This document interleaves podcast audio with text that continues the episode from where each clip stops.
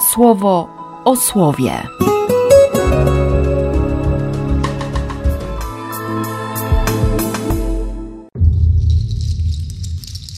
Dwudziesty ósmy kwietnia, środa.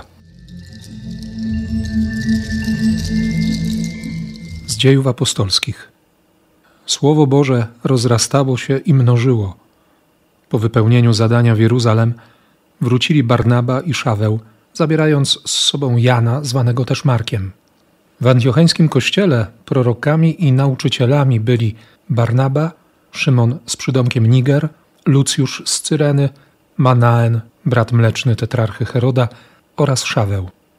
Kiedy sprawowali liturgię na cześć Pana i pościli, Duch Święty powiedział: Zwolnijcie mi Barnabę i Szawła do dzieła, do którego ich wezwałem. Wtedy po poście i po modlitwie nałożyli na nich ręce i wyprawili ich. Oni zatem, wysłani przez Ducha Świętego, zeszli do Seleucji, a stamtąd odpłynęli na Cypr.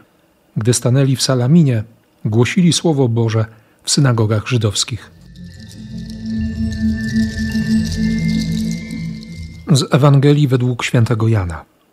Jezus, głośno wołając, rzekł: Kto wierzy we mnie, nie we mnie wierzy, lecz w tego, który mnie posłał. I kto na mnie patrzy, patrzy na tego, który mnie posłał.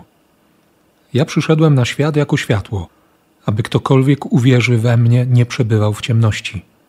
Jeżeli ktoś usłyszy moje słowa, a nie zachowa ich, nie ja go będę sądził. Nie przyszedłem bowiem, aby świat osądzić, lecz by ocalić.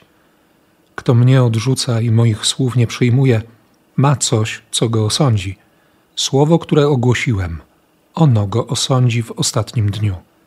Bo ja nie sam z siebie głosiłem, lecz ten, który mnie posłał, Ojciec.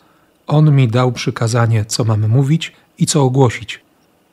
A wiem, że Jego przykazanie to życie wieczne. Co zatem ja głoszę, głoszę tak, jak mi powiedział Ojciec.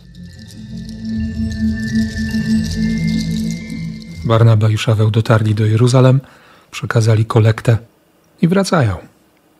I wracają do kościoła w Antiochii, gdzie obok Szymona, Lucjusza i Manaena są nauczycielami i prorokami. Konkretni ludzie z konkretną historią, których Bóg wybrał. Zdumiewa mnie ciągle to, że on naprawdę robi kościół z ludzi, którzy, którzy kompletnie do siebie nie pasują, którzy mają takie historie, że naprawdę wydawałoby się, że są bez szans. I jeszcze ta prośba, według tysiąclatki, wyznaczcie, a w Biblii pierwszego kościoła Duch Święty mówi: zwolnijcie mi, zwolnijcie Barnabę i Szawła, bo Bóg ma pomysł. To akurat dobrze oddaje ten czas, który się powoli zaczyna w diecezjach, rozmowy o zmianach, o nowych wezwaniach, o nowych dziełach.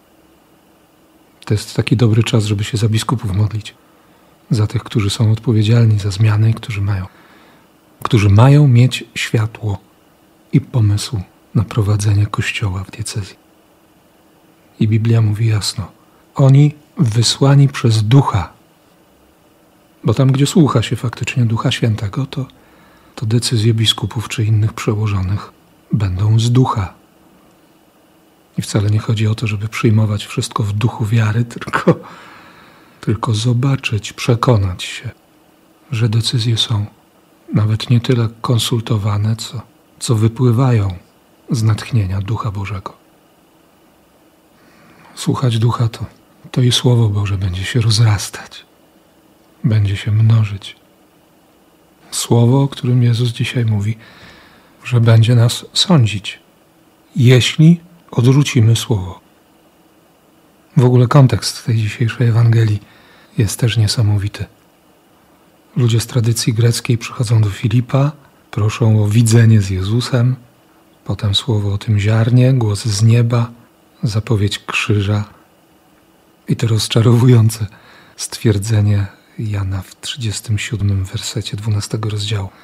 Chociaż tyle różnych znaków uczynił przed nimi, nie uwierzyli w Niego a ci, którzy uwierzyli, to nie przyznawali się, by przypadkiem nie usunięto ich z synagogi. Bardziej bowiem kochali chwałę u ludzi niż u Boga. I na to wszystko właśnie Jezus woła głośno. Kto wierzy we mnie, wierzy w tego, który posłał mnie. Kto na mnie patrzy, patrzy na tego, który mnie posłał. Od razu to pytanie Filipa z ostatniej wieczerzy. Pokaż nam Ojca, to nam wystarczy. Tak długo jestem z wami, mnie nie poznałeś. Kto mnie widzi, widzi Ojca. To spojrzenie na Jezusa, które, które uwalnia z ciemności. Nie?